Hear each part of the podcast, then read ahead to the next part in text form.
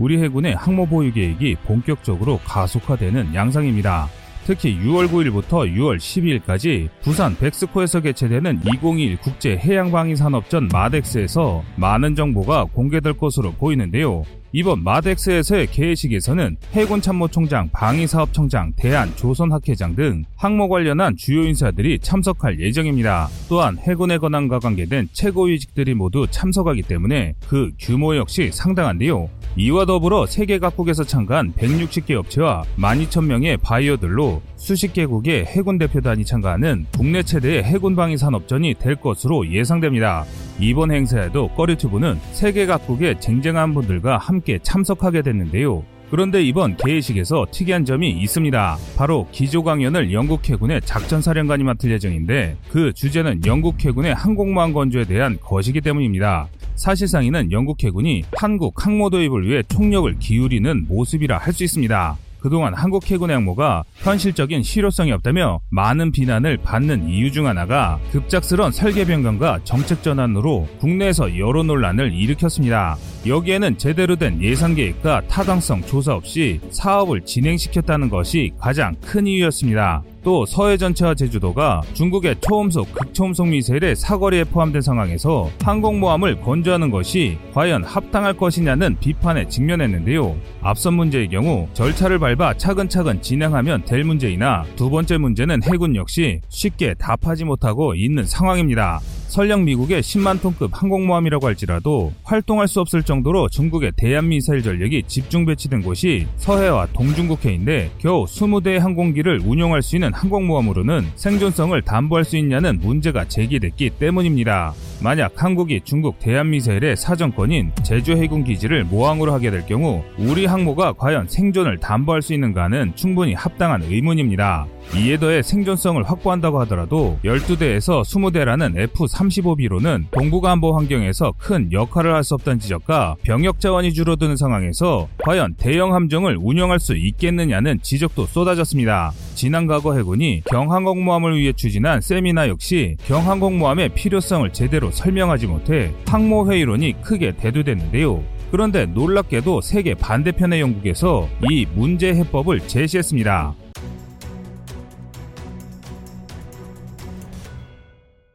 우리 해군은 이미 20년도 전부터 항모 도입을 추진했습니다. 지난 1994년 우리 한국은 북핵 위기 이후 전자권 조기 완수를 위해 대대적인 전력 강화 계획을 발표했는데요. 차기 전투기 사업과 항모 도입 사업은 당시 국방 계획의 핵심이었습니다. 이를 위해 우리 정부는 구소련 붕괴 이후 방치됐던 러시아의 키예프급 항공 순양함을 들여와 재개장할 계획을 세우는데요. 고철을 수입한다는 명목으로 대부분의 장비가 그대로 남아있는 러시아의 항공모함을 수입하는 데 성공했지만 이를 알게 된 일본이 언론을 통해 러시아의 항공모함 장비가 그대로 존재한다는 사실을 세상에 알렸고 사태를 뒤늦게 파악한 러시아 정부가 항모 수출에 제약을 걸었습니다. 결국 우리 정부는 진짜 껍데기만 남은 항모를 받아 설계 구조에 대한 연구를 진행하는데 만족해야 했습니다. 하지만 노력은 헛되지 않아 상당한 건조 기술은 확보했습니다. 1996년 서울 에어쇼에서 현대중공업이 공개했던 항공모함의 모형이 이를 증명합니다. 다량의 미사일을 탑재한 키예프급 항공순양함과 유사한 한국형 항모건조를 추진하고 있음이 이때 드러났습니다. 그러나 1997년 태국을 시작으로 확산된 동남아발 금융위기로 인해 대한민국은 IMF라는 국난에 처하게 됐습니다. 정말 치밀하게 준비하고 야심차게 진행했던 항공모함 도입 역시 이때 전면 백지화되고 말았는데요. 2007년 항모 건조를 준비하기 위해 항모고항 건조를 위한 발판이라 할 수 있는 독도급 대형 수송함 1번함을 취역시켰습니다. 헬기 항모 겸 상륙함으로 기능할 수 있는 독도급은 이후 2017년 추가 건조된 2번함 마라도를 포함해 우리 군의 주력 함정으로 자리매김했습니다. 하지만 21세기에 접어들면서 차세대 전투기들이 점차 대형화되고 독도급이나 그보다 약간 큰 2에서 3만 톤급의 함정으로는 수직 이착륙기조차 제대로 운용하지 못하는 시대가 열렸습니다. 기존의 경항공모함에서 쓰이던 해려와 달리 새롭게 개발된 수직 이착륙 기인 F-35B는 막대한 도입 비용과 유지비는 물론 거대한 가판과 내부 시설을 필요로 했습니다. 이에 따라 독도급을 개장하거나 독도급보다 약간 큰 함정을 건조하는 것으로는 항모로 기능하는 것이 불가능한 상황이 펼쳐졌습니다. 그런데 의외로 가장 큰 피해를 본 것은 일본인데요. 미국을 믿고 F-35B의 도입을 염두에 건조한 3만 톤급 규모의 이즈모급 경항공모함이 사실상 애물단지로 전락했기 때문입니다. 이즈모급은 억지로 F-35B를 운용하는 것은 가능하지만 규모나 설계를 고려했을 때 지속적이고 효율적인 작전이 불가능합니다. 이즈모는 최대 10대 F-35B를 운용할 수 있지만 실제로 작전에 투입할 수 있는 F-35B는 반도 되지 못합니다. 이 착륙에 필요한 가판의 길이가 예상보다 훨씬 길어졌고 너무 강력한 F-35 엔진이 강한 기류를 만들어 가판 위의 승무원과 시설에 피해를 끼칠 수 있기 때문인데 막대한 예산이 투입되었음에도 정작 제 기능은 할 수 없는 상황에 처한 겁니다. 이를 본 우리군은 설령 경항공모함이라고 할지라도 효율적인 항공기 운영을 위해 보다 대형으로 건조되어야 할 필요성이 부각되는데요. 그래서 2018년부터 2차 대형 수송함 계획이라는 명목으로 항모 도입 사업을 재추진했습니다. 초기에는 F-35B를 주력으로 운영하는 미국의 아메리카급 강습 상륙함과 유사한 설계를 채용하되 와스프급 강습 상륙함처럼 해병대 운영을 위한 도크를 가진 강습 상륙함과 상륙 수송함의 혼합형으로 설계되었습니다. 2019년 7월 10일 합동참모본부에서 배수량 3만 톤의 250m 길이의 비행가판을 가진 차기 대형 수송함 사업 계획으로 승인하면서 항모 도입 사업이 본격적으로 시작됐습니다.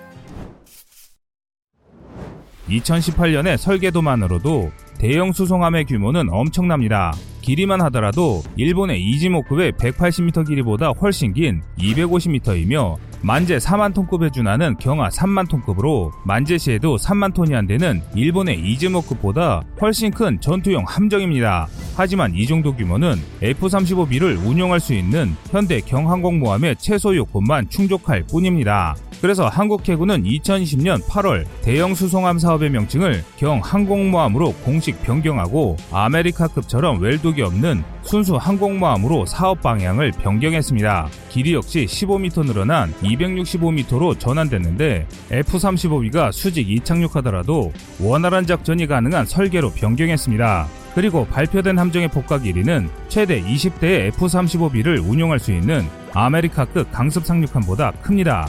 따라서 해군은 아직도 3만 톤급 항모라고 주장하고 있지만 한국형 항모인 CVX의 실제 규모는 샤를 드고급 중형 항모나 아메리카급 강습 상륙함보다 클 것이 확실합니다. 웰독을 제거한 이유도 항모의 운용성을 극대화하기 위해서입니다. 웰독을 탑재할 경우 함정 형상이 변형되어 함정의 속도가 느려집니다. 그런데 일반적으로 항공모함은 이륙 시 전투기의 가속을 돕기 위해 함정의 속도를 최대한으로 끌어올립니다.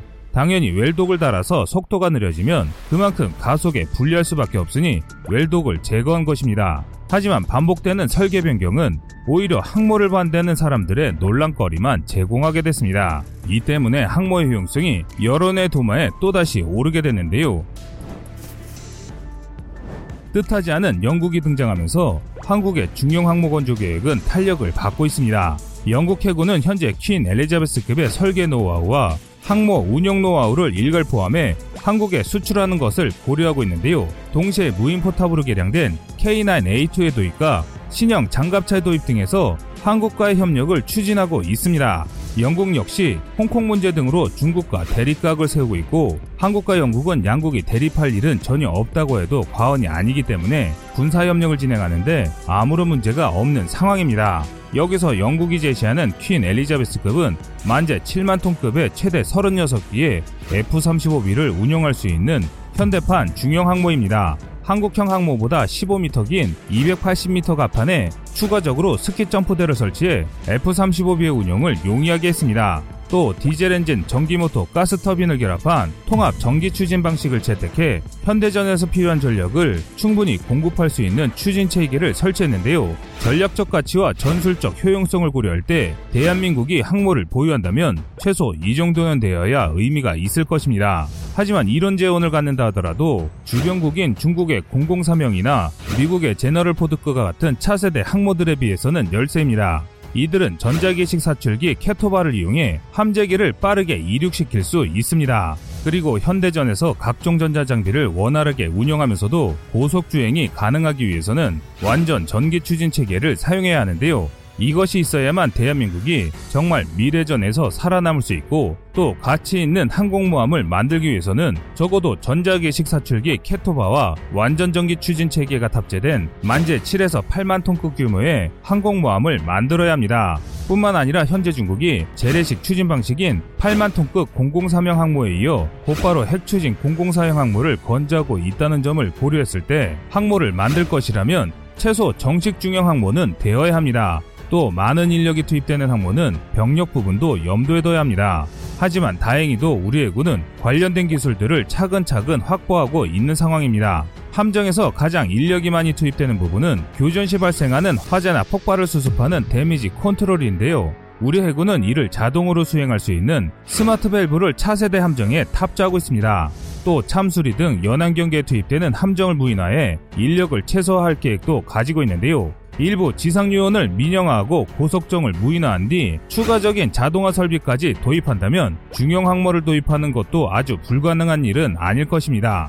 이뿐만 아니라 영국은 앞에서 언급한 기술도 다수 확보한 것으로 알려져 있어서 한국의 중형 항모 도입에 힘을 실어주고 있습니다. 영국은 완전 전기 추진 체계 IFEP를 타입 45형 구축함을 실전 배치한 국가라는 점도 주목할 만합니다. 이를 통해 한국의 첫 항모는 우선 STOBAR로 추진되고 건조 기술과 노하우가 쌓인다면 영국의 완전 전기 추진 체계 IFEP를 도입한다면 궁극적으로 CATOBAR 방식의 항모 도입도 꿈꿀 수 있는 단초가 마련됩니다. 그동안 가능하면 국산 무기 도입을 지지한 꺼리튜브지만 이번 항모는 외산 도입이든 자체 개발이든 CATOBAR만 설치할 수 있다면 영국과의 합작을 통해 한국의 항모 건조 노하우를 쌓는 방법도 나쁘지 않은 선택이라 생각됩니다. 여러분의 생각은 어떠신가요? 시청자님의 현명한 의견을 댓글로 남겨주시기 바랍니다. 여러분들의 좋은 의견이 좋은 영상을 만드는데 많은 힘이 됩니다. 이상 꺼리튜브였습니다.